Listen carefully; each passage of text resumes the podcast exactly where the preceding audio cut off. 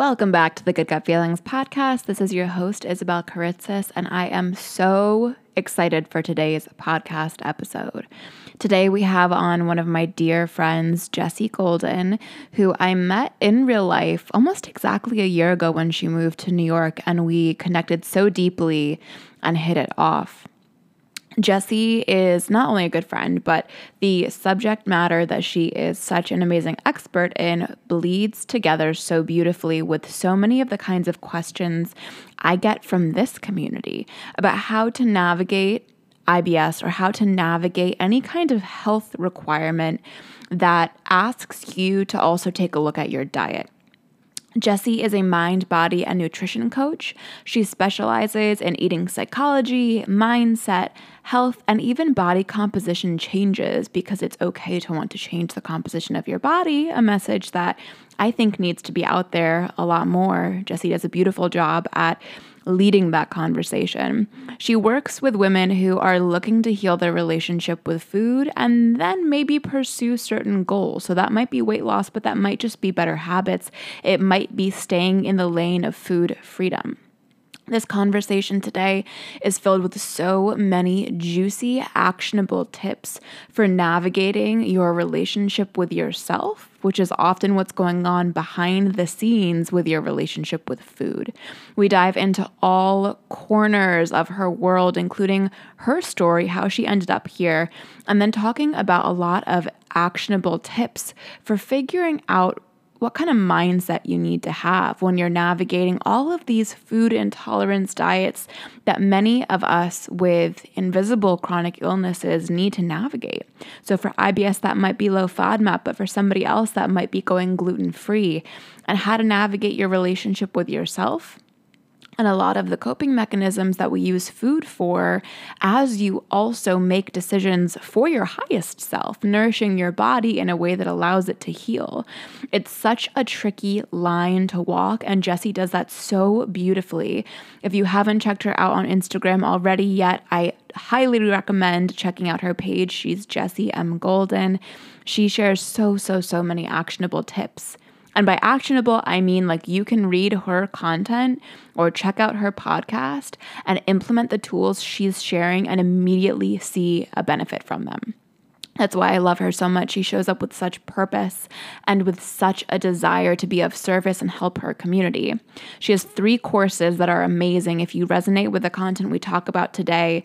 She has a food freedom course, a building healthy habits course, and even a sustainable weight loss course if you are interested in pursuing aesthetic goals.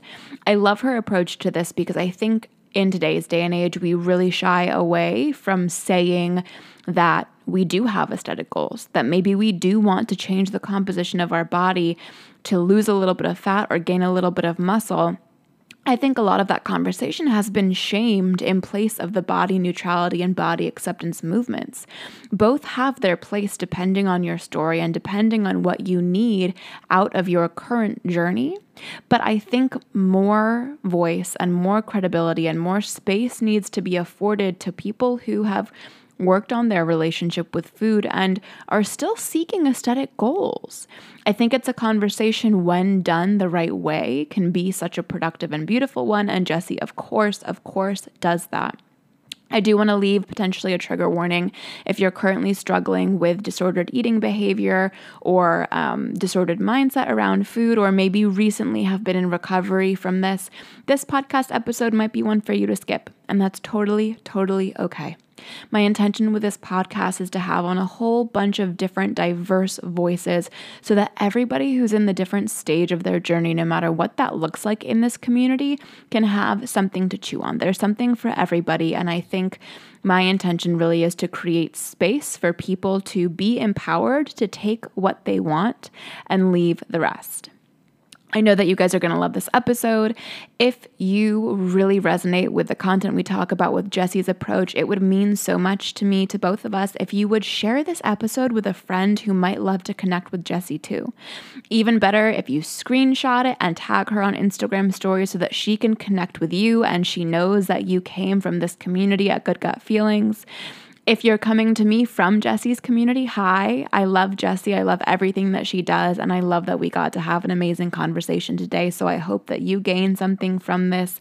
And if this community here at Good Gut Feelings feels like a nourishing place for you to be, then hi, I see you. You're so welcome here. And let me know what you want me to talk about next. If you've really been enjoying this podcast, it would mean so much to me if you would D M me and give me some feedback. Who do you want to see? What topics do you want to talk about? I'm here for all of it. Before we dive in, I just want to remind you that if you leave an Apple Podcast rating and review, screenshot it and send it to me via email at goodgutfeelings at gmail dot com as a thank you. I will send you a free copy of my High Vibe, Low Vibe ebook, because podcast reviews are an amazing way to support this podcast reaching more people. Okay, without further ado, I give you Miss Jessie Golden. Welcome to the Good Gut Feelings Podcast. I'm your host, Isabel Karatzas, and together we are building a community of women who are all here to celebrate their evolution. We're chatting about all things good gut feelings, which started with literal gut issues and I B S, hello my hot girls with stomach issues, and has evolved into self-discovery, embodiment, alignment, and so, so much more, all while being a little selfish along the way. Stay tuned as we are exploring the ways to step into your absolute favorite self, you know, like informed by your highest self, but with a little bit more sugar and spice. Let's have some juicy conversations about what that evolution gets to look like. No matter where you are in your journey, as long as you are seeking good gut feelings, you are in the right place. I'd love to connect, so reach out on Instagram at Isabel Karatzas if we don't already know each other. And without further ado, let's go make some magic.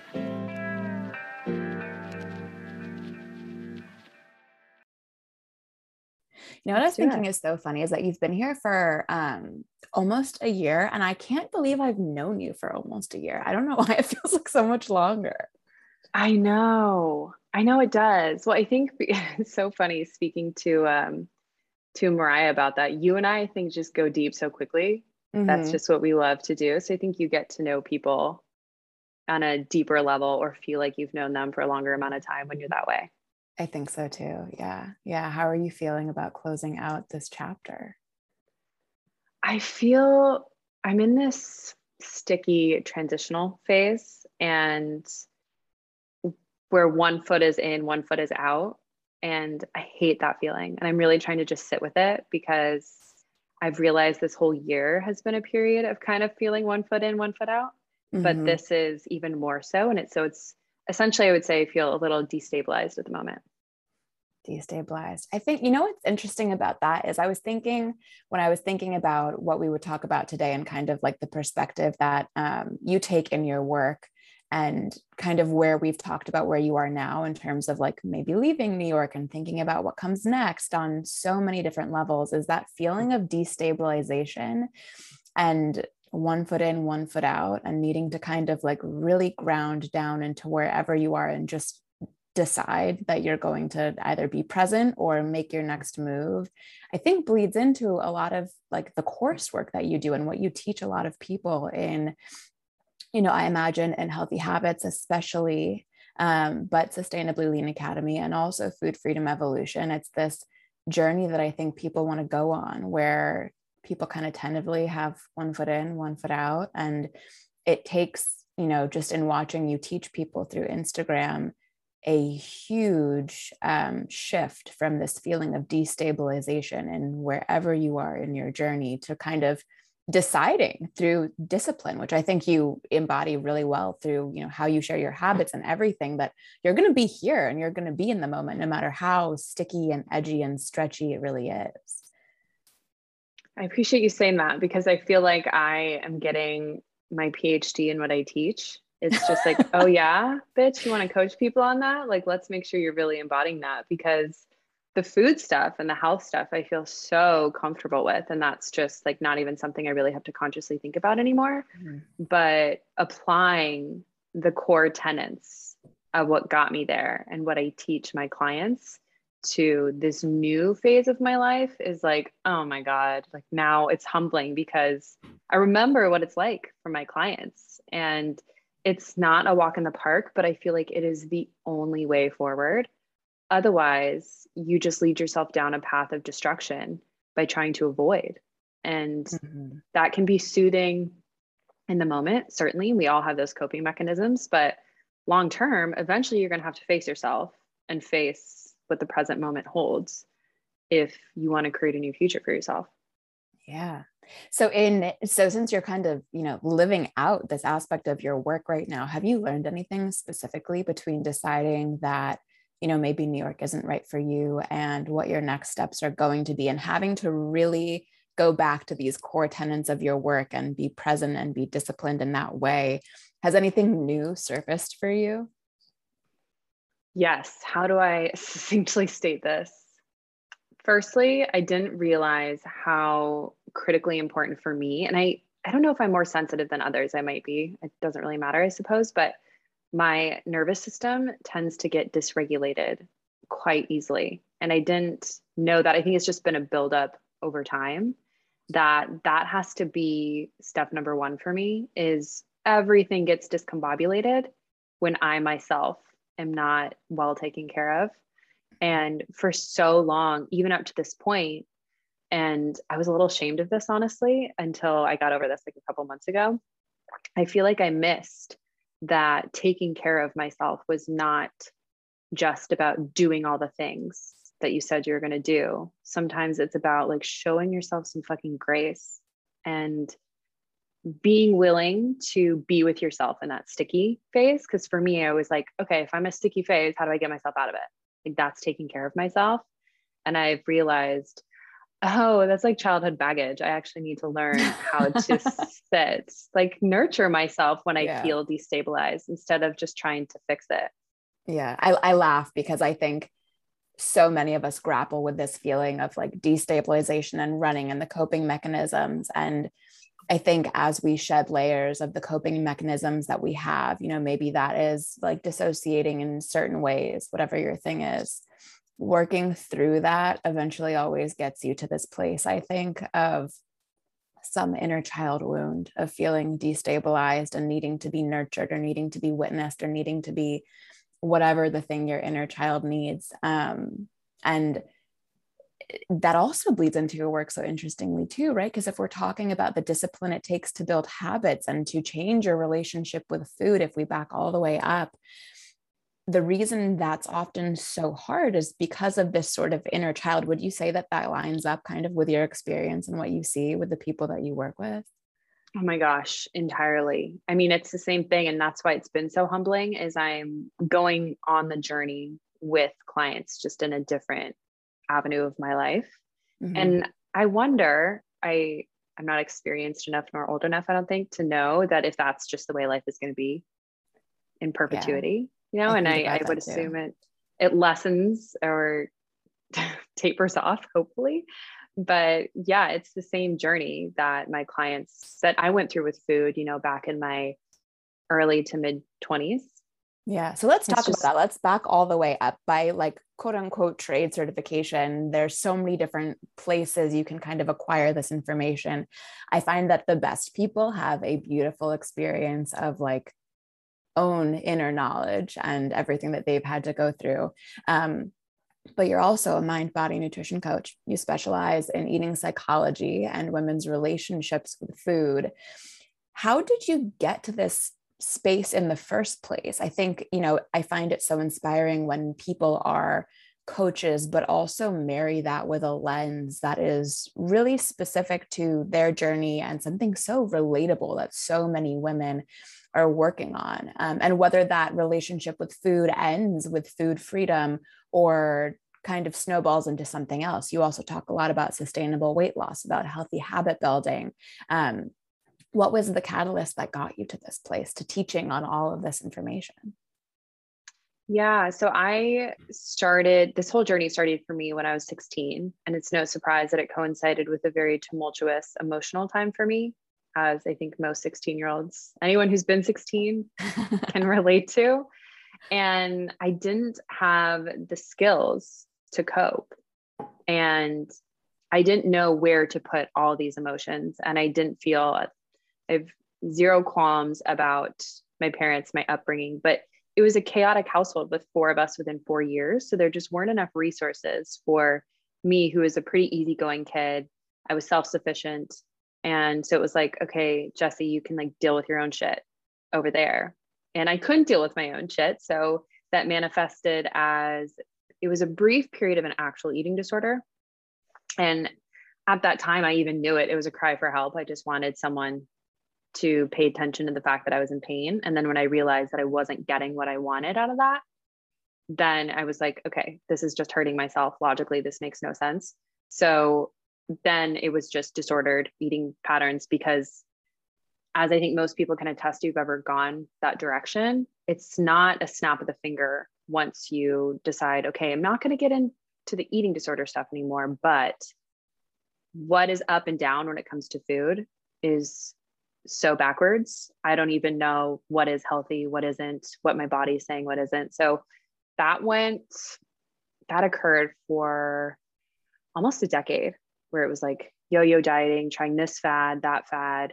I swore to anything holy that carbs were the devil. I mean, that was the thing back in the day with Atkins. I felt like I knew better than everyone. I would tell anyone who would listen to me that carbs were the source of all evil. And of course, that made me feel terribly.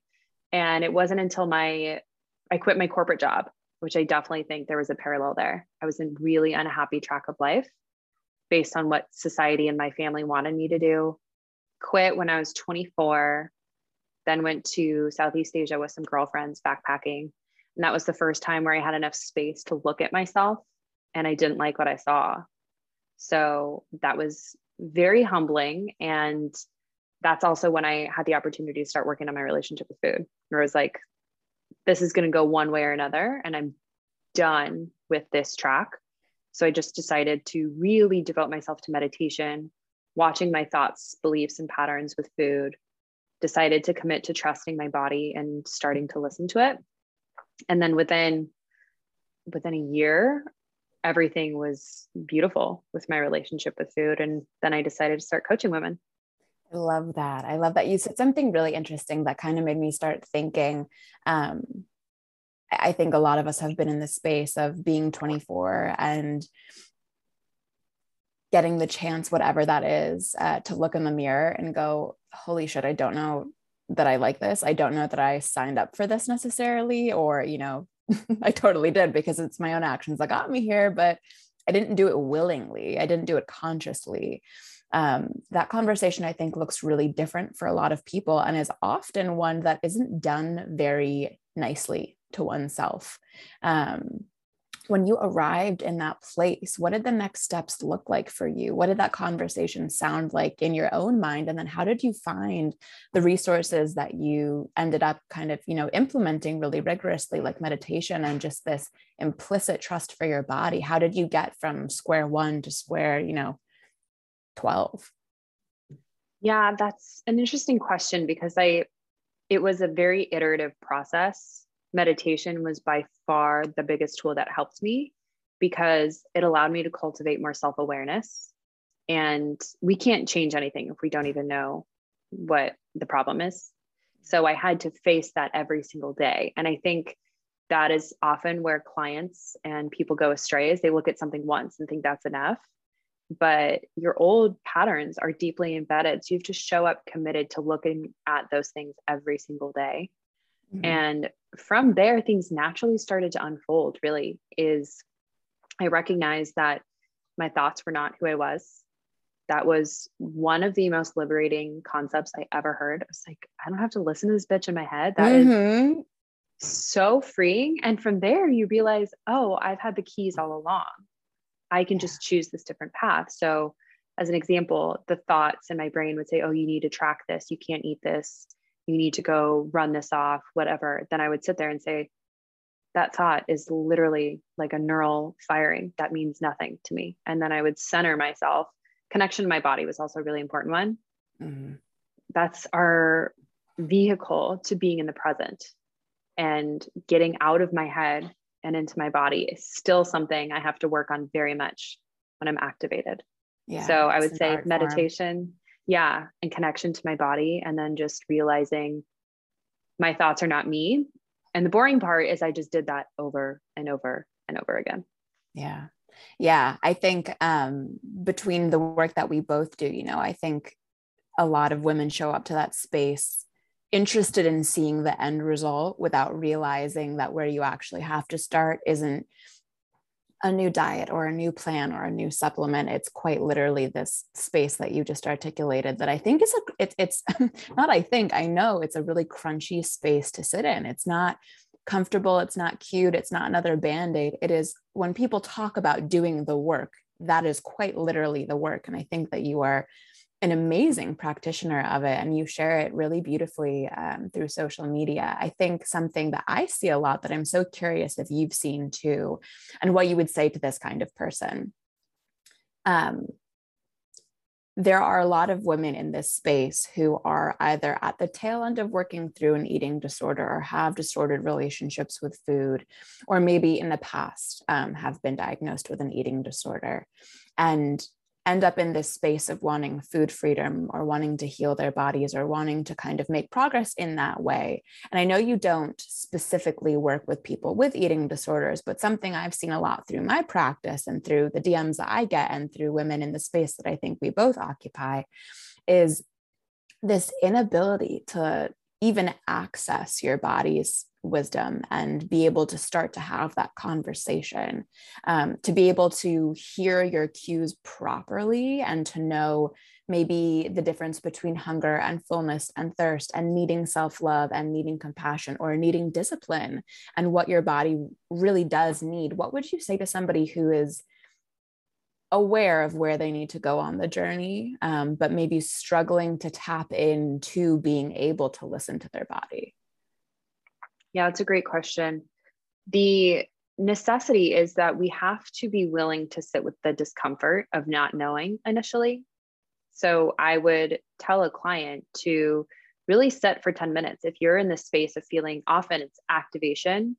So your nervous system is activated and then you want to reach for food. And then all of a sudden your thoughts are chaotic, is just sitting with yourself without feeling the need to put something on top of it for five to ten minutes, and just start to get familiar with, okay, after five minutes, I realized that I was just in a hyper state of emotion and I'm actually fine and I'm content. I don't need food, or I haven't eaten in five hours and I'm starving and my blood sugar has just dropped. And that's a mental note to pay attention to, mm-hmm. which brings me to another thing that I think is often overlooked is hunger is something that is habituated by our bodies. So if we've had really inconsistent eating patterns for years, then our hunger cues are going to be all over the place. And you have to have some structure in the beginning, especially if you do any type of binge eating or chronic overeating, because you can go seven hours without food and those cues won't really clearly be there until you get to a point where your body's like, I, I need food right this second, and in massive quantities. Mm-hmm. And then that perpetuates that cycle of mistrust. So in the beginning, you may have to follow a structured eating plan of eating every three to four hours, whether you actually feel hunger cues or not, until your body starts to trust you. And then you get to trust your body. I love that answer. So that's a combination, it sounds like, of using what you know to be true externally about what's best for you and your body and where you want to go. And almost, maybe correct me if I'm wrong here, but overriding the internal um, kind of like train conductor who wants to keep staying in this comfortable discomfort. And, you know, it, it's, it's interesting, right? Because it's self-trust, but also the ability to override um, the part of yourself that you have to come to learn isn't always trustworthy. So it's almost like this balance of self-trust and then knowing when not to trust the old habits and patterns and cues that you're used to having. Would you agree with that? Yes. And being able to differentiate between your ego and that voice of fear and yeah. the, the more higher self, which is what I call it with my clients, is really paramount. And also just recognizing that you've probably done a number on your body for many years. So your body doesn't fucking trust you. Mm-hmm. And you have to earn that trust back. And what that trust looks like is very clear communication. But in the meantime, you're going to have to kind of sit with that messy middle of you both learning to trust each other again. Yeah. What do you have any advice for someone who's learning to differentiate between those two voices? Yes. So I always say the ego is going to be fear-based, whereas the higher self is going to be love-based. And we, we do instinctively know when that voice is loving. You might say, well, the loving voice is telling me that I need to not eat for three days because I need to fit into my shorts. It's like, mm-hmm. that is one thousand percent not a loving voice. And you know that. It's just, we want to believe that that voice is loving, the overly critical voice. Some of us may have grown up with that reflected back to us as love, but deep down, we know that's not actually true. So we truly know whether one is the fear-based or the loving, but that's how I differentiate it. Mm-hmm. I love that response. That's really, really, I think, good to think about. And the fear-based, in my experience, typically feels really familiar, right? It's stories that you've told yourself over and over and over that are kind of easy to get on that train and go, cool, we're going to go on this roller coaster now. And the loving voice might be the one that feels really unfamiliar and scary and makes you go, holy shit, I don't know if I trust this. So I think bringing that back to love and fear, ultimately, it's retraining yourself, it sounds like, right, to trust that loving voice and to be a little bit more observant and curious about that fear-based voice. Yes. And this is something I've been reflecting on myself, is sometimes in the moment we can get caught up in that story of, I can't trust this. Mm-hmm. So reflecting back for me, for example, I've dealt with some chronic health issues due to my nervous system, and it can feel scary to lean into what I know is the right thing to do for myself. And so when I'm in doubt, I say, okay, well, what advice would I have given myself two years ago, now that I can see the picture clearly? And it's the same advice that my higher self is giving to me now. So sometimes removing your agitated self in the present and looking at what you would have told past self or your best friend or like little girl you can make stomaching that advice a little bit easier, I find. Mm-hmm. That's, yeah, that makes a lot of sense. So you've struggled with Hashimoto's for a certain period of your life, right? And that typically, in at least in the wellness space, comes with food restrictions or things that are better for your diet in order to regulate how your body's feeling and the energy you have day to day. Um, obviously very individual. None of this is medical advice, but people choose to make certain choices either with their doctor or just through their own sort of research and knowledge. Um, if somebody's trying to balance their relationship with food and this journey of food freedom, but also needs to make a choice from a dietary perspective to manage something going on, I, you know, maybe a biological food intolerance, but maybe an intolerance due to I B S. Let's say it's a high or low FODMAP food. It's a high FODMAP food. With Hashimoto's, there are certain things that you're, um, you know, recommended to avoid. What would you say to somebody who's navigating that transition or that, that space of balancing food freedom with, you know, also intentional decisions to make for their body that ultimately get them to their highest self? Mm. That, that one is actually an easier answer than most assume it to be, because it comes back to that core tenet of self-respect and respect for your body. And I think in society, I'd love to hear your thoughts on this. We've gotten really out of touch with what it actually means to show yourself love, where we think of it as just self-indulgence at any moment in time.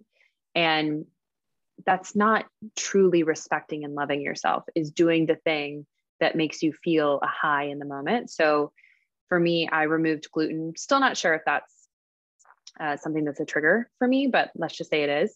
Then I can choose, yeah, do I want a gluten-filled pizza right now? That'll make me feel really great in the moment, but I'm going to pay the mental, emotional, physical effects of that later. So ultimately, what is the most respectful decision? Mm, and I love that it is simpler, right? That is a much more simple answer than you would think. Yes. And it just cuts out all the bullshit, because we, everyone can try and kid themselves all day long of, oh, well, I want this, or I shouldn't do that. And binge drinking would be an example of, yeah, but it like really makes me have fun in the moment. It's like, yeah, but you know, the, the payoff for that for the next three days. So that actually sounds like that's the least loving choice you can make. Yeah. So what do you think that barrier is to self-respect that includes your present self, but also your future self? I feel like so many of the decisions we make collectively, I know that I've had so much experience with this, um, is only respect for how I feel like in this literal second. How do you start to make that journey of respecting, you know, Jessie in this moment, but also Jessie in three days? Yeah, I think it takes trial and error of being really aware of how your choices now, firstly, are impacting you in the future, because if you're not connecting those dots, then it's going to be difficult to see. Yeah. But I think you really just have to get still with yourself and say, do, does my future matter to me just as much as my present day, more superficial enjoyment? And letting yourself sit with that answer, because for some people, they don't have self-respect. And that's the hard leap to make, but you build self-respect by building self-trust and by sticking to promises that you made for yourself. And you start to realize how good that feels. And then you start to realize, oh, I'm treating myself with respect. I actually do like the way this feels. Maybe I do respect myself, and it snowballs, but you have to start somewhere. Yeah, it is such a snowball. It's so funny hearing you talk through this, how this applies to so many areas, so many fields, right? Whether that is food freedom or sustainable weight loss or I B S or, you know, patterns and mindset things that are just bugging you. It really, I think this, um, you know, core pillar of self-respect uh, and taking space to think through honestly with yourself without judgment, whether you have decent self-respect.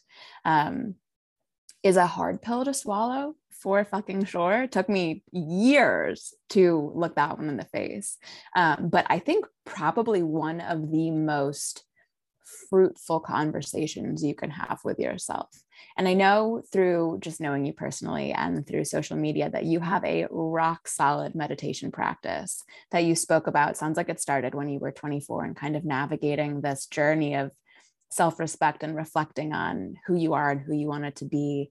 Um, and anyone who follows you on social media knows that you have a pretty airtight morning routine. Um, one of my favorite things about your morning routine is that you articulate that you are there for it. Rain, shine, storm, grumpy, cold, hot, tired, and you tweak it. You have flexibility with it, but it is it is a part of your life, and you are, you know, I don't want to say dogmatic about it, but you really make sure you get it in, it seems like. Mm-hmm. Um, why is that so important to you? And what impact has that had on your life day to day? Yeah, it's a great question, because I've gone in and out with those core tenets of what really makes me feel my best. And it's essentially my anchor into connection with myself. And it's so easy for, I would assume, all of us to hit the ground running. Just the minute we get out of bed, we roll into our old habits. And then before we know it, our head hits the pillow at night and we're like, what the hell just happened all day long? Because there wasn't any intentionality in our day. So for me, it's really important to show up and really inquire and meet me where I am in that moment. If I do feel a little funky, making sure that I'm addressing that or showing up for myself in that moment. And it's also about just remembering, reinforcing what I was saying earlier about self-respect, that I deserve to take care of myself well. And just as I would a child, I mean, if I had a young child and they were like, well, I don't feel like eating a healthy meal or going to bed on time or doing these things, I would say, I don't care. Like, I appreciate that that's your response. I appreciate that you're having a feeling. Yes, but you're two years old and I'm going to take care of you because you deserve to be taken care of. Mm-hmm. So do you think that that is, you know, I think you drew a beautiful parallel there, that I think a lot of those conversations, and I'd love to hear what you think about this, are conversations with your own inner child who needs either discipline or nurturing or validation or, you know, insert feeling here. What does that conversation, you know, whether it's with your inner child or not, when you wake up on those mornings and you're like, ah, I could just not do any of these things. What does that conversation look like for you? Hmm. Yeah, it really looks like, how much do I want my inner peace?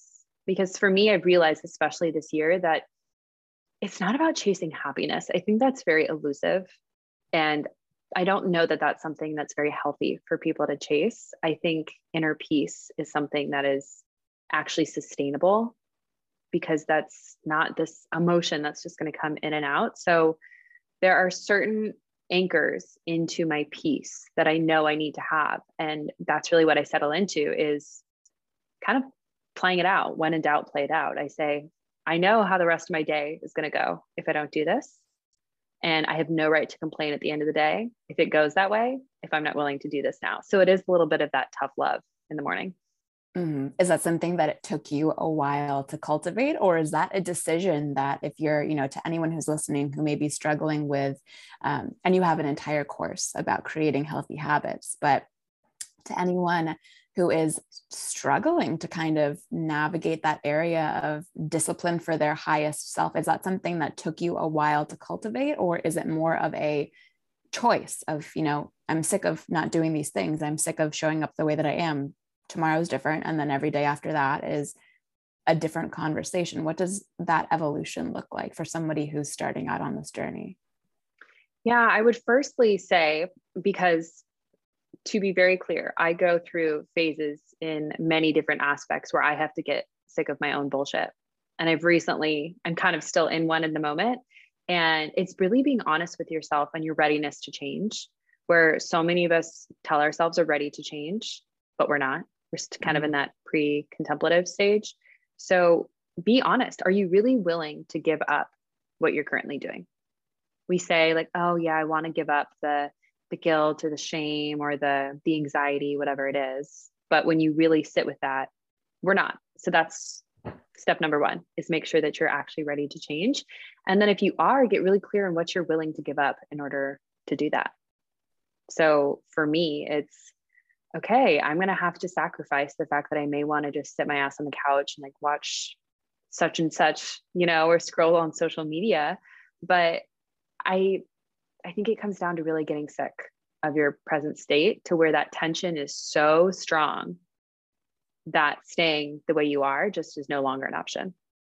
I'm the same way. It's something I'm trying to grow out of, that I don't know if it's possible, but I also have to get sick of my shit to be like, okay, we're going to do something about this now. Um, and that's always an interesting conversation. So what does your morning routine actually look like right now? Ooh, I'm really into what I'm doing these days. So it is doing morning pages or some type of journaling exercise in the morning. I find and it what very time helpful. Are you waking up? I wake up, I just let my body wake me up. I'm okay. Fortunate that I'm able to do that, but it's anywhere from five to six usually is when I wake Early up. Riser. Yes. I've been that way for my whole life. It's a pain in the ass in a lot of ways, but those morning hours are so special. So start off with some type of journaling, and then I meditate. Right now I'm being very strict or disciplined with my meditation practice. So that's twenty minutes.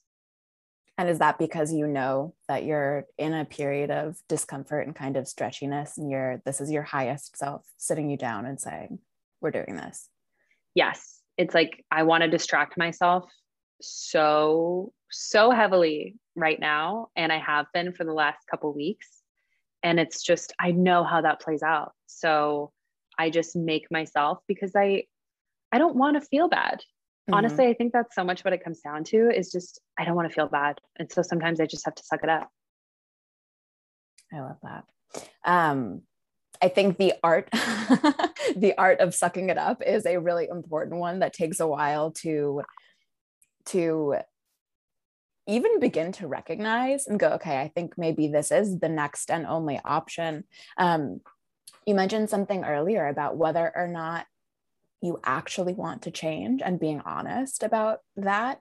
I think in broader terms, people tend to refer to that as quote unquote self-sabotage. Mm-hmm. And I don't know that self-sabotage, you know, in my mind really exists. I think it more so does take shape of everything you just explained, of Are you actually ready to change? Are you actually ready to give something up? Is this a conversation you find yourself having um, in, you know, all of the areas of work that you do, or maybe primarily one space like food freedom, or, you know, where does that play into everything that you teach?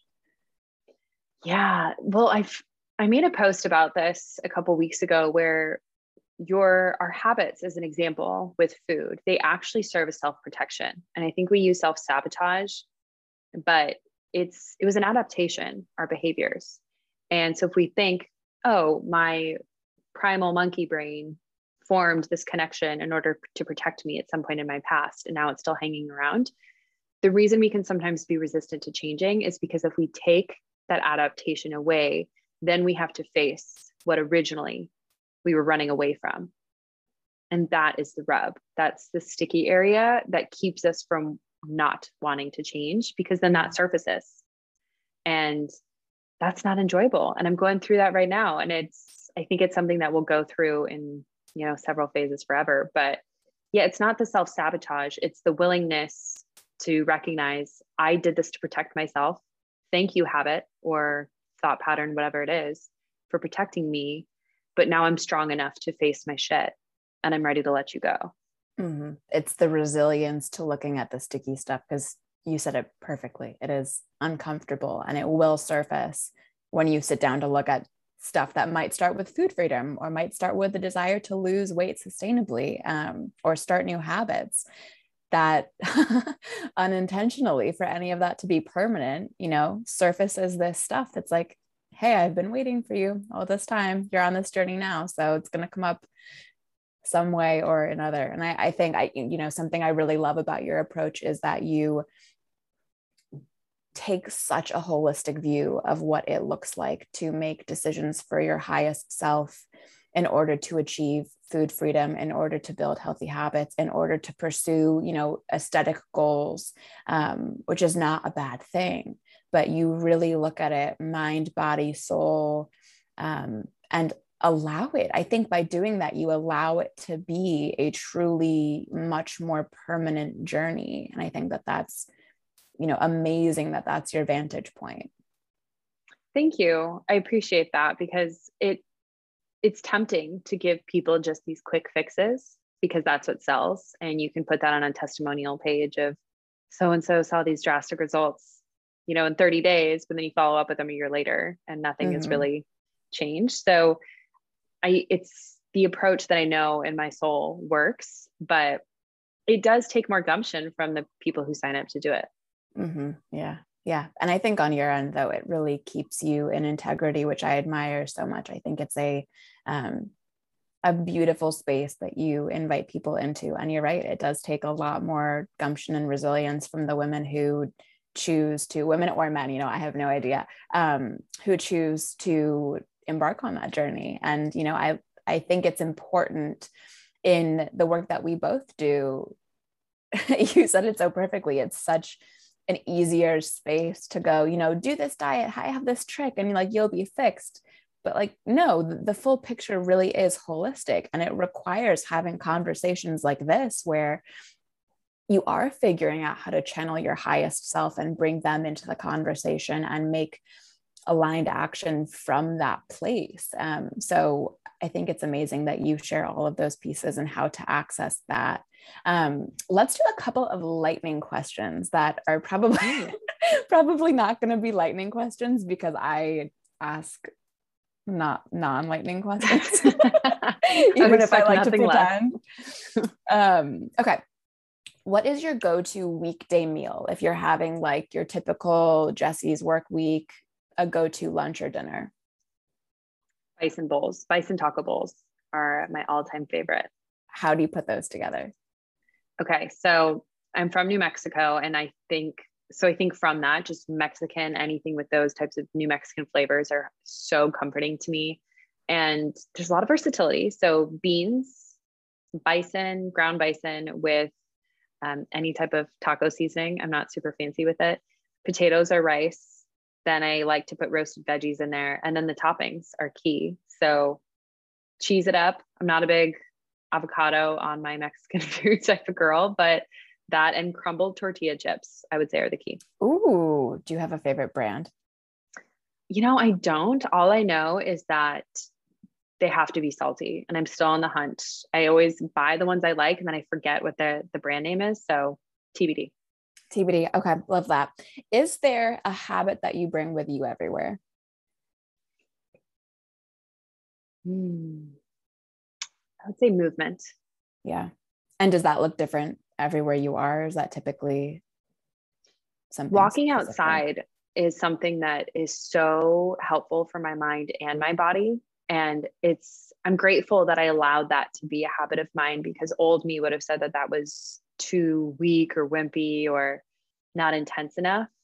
And it's been the most beautiful tool I think I've leveraged in the last couple of years, and it's accessible nearly everywhere.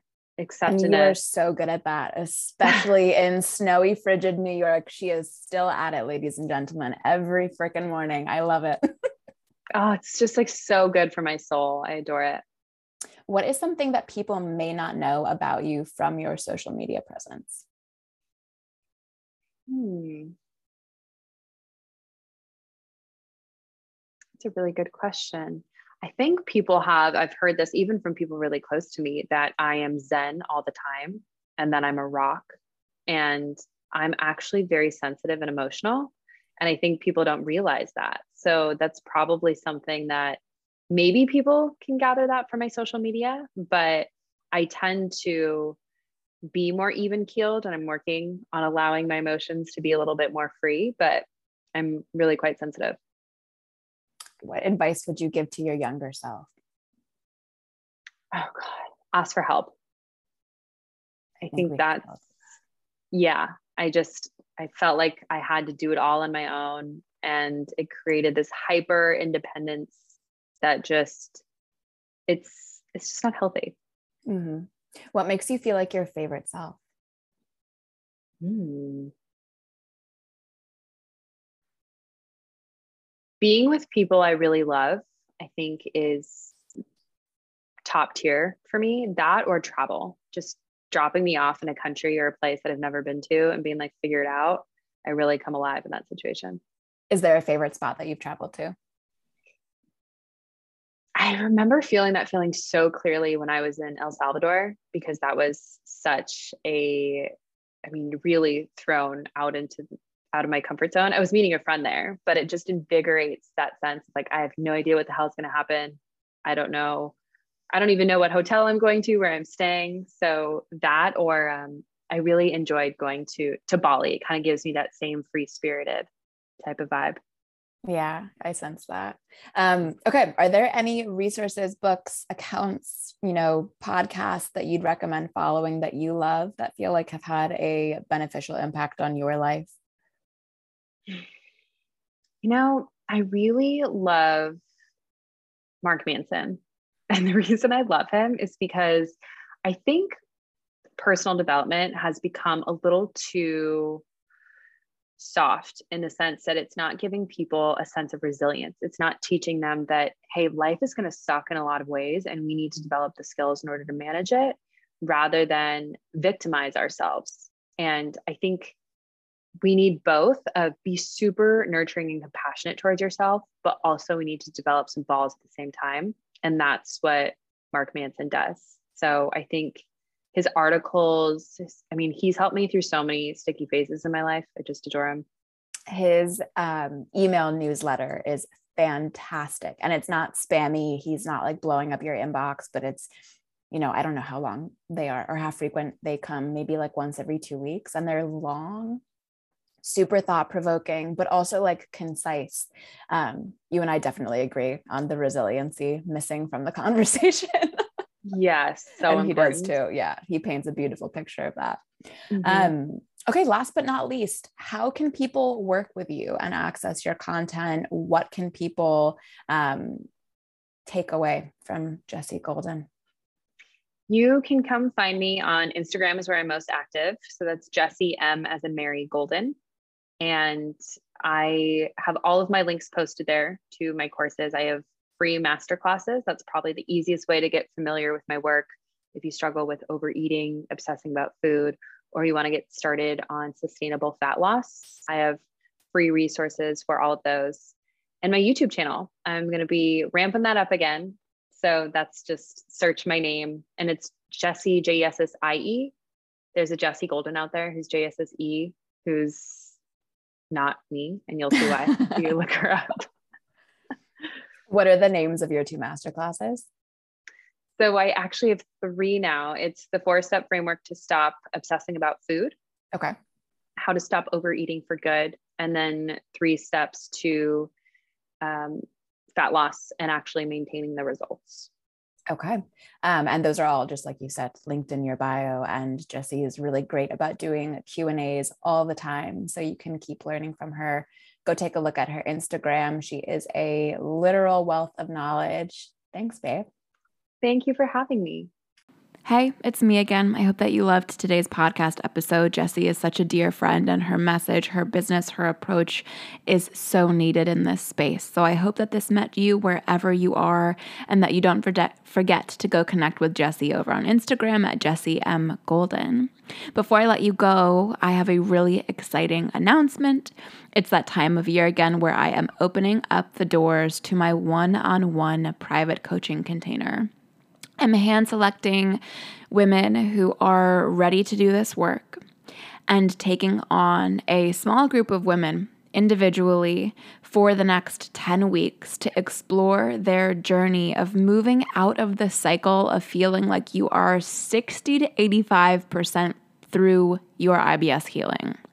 I know this spot well. I know that so many of my clients know this spot well, where you're kind of hanging out.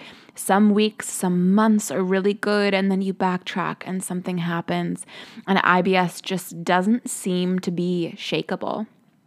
This program is for the woman who knows that her I B S healing, that her physical healing is so possible and right around the corner, but the missing piece of the puzzle to get there is working on her relationship with herself.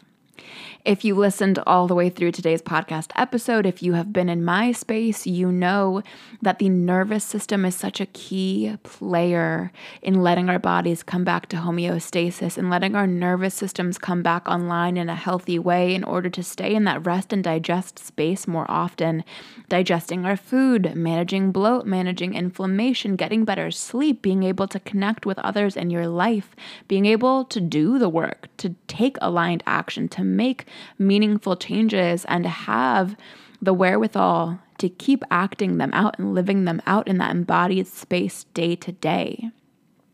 I'm taking on women who are ready for this holistic approach, who have the I B S tools, who may have seen a couple of doctors, who have a pretty good idea of the diet, of the tips, of the tricks, of what they need to do for themselves, but still want support in that space, still want resources for the low FODMAP experience, for bloating tips and tricks, for having to deal with um, their, you know, bathroom habits, whether that's trending towards constipation or diarrhea. Such a cute word in the midst of this conversation where we're talking about this nourishing relationship with yourself. I am leaving the application to apply to work with me in the show notes. This is an energetic exchange, so I do not take on everyone who applies. I'm looking for women who are ready to be held accountable, who are ready to do the work, who are capable of being responsible for their thoughts and how they show up, and get to do the work, not because they're broken and need to be fixed, but because they get to vote for themselves and what comes next. Voting for their favorite self, voting for their highest potential, voting for everything that they know they deserve, but deeply crave support in getting there. I will be the first to say that I don't really do shit unless I have somebody telling me what needs to happen. I am somebody who only really makes aligned changes when I have someone in my corner, and I am constantly investing in coaches and therapists and people to help me see myself through to my highest potential. It is such a gift to ask for help, and it is such a gift to get to work with those of you who are ready to do this kind of work and watch you come out on the other side. I'm linking a list or a resource so that you can see in the show notes, um, the testimonials and the wins and the love and the evolution that some of my past clients have experienced, and see what's possible for yourself. If you're interested in this one-on-one private container, the doors are open now, and they will be open until the spots are full, and then doors won't be open again until late spring. In the spring, when doors open once again, the investment will rise. So if you're feeling called to this experience and opportunity right now, then this is your chance. I'd love to invite you in for a conversation. If your application looks like you'd be right for this program, then we get to chat more and talk about what it is you are really deeply desiring from this experience and figure out if that is a good fit for what I am able to offer. And we can kind of go from there. Super casual, super fun. No need to be worried. No need to be nervous. It's such a beautiful experience getting to know all of you either which way. I can't wait to get to know more of you intimately through this experience and see what comes out on the other side. Okay. I will talk to you all next week.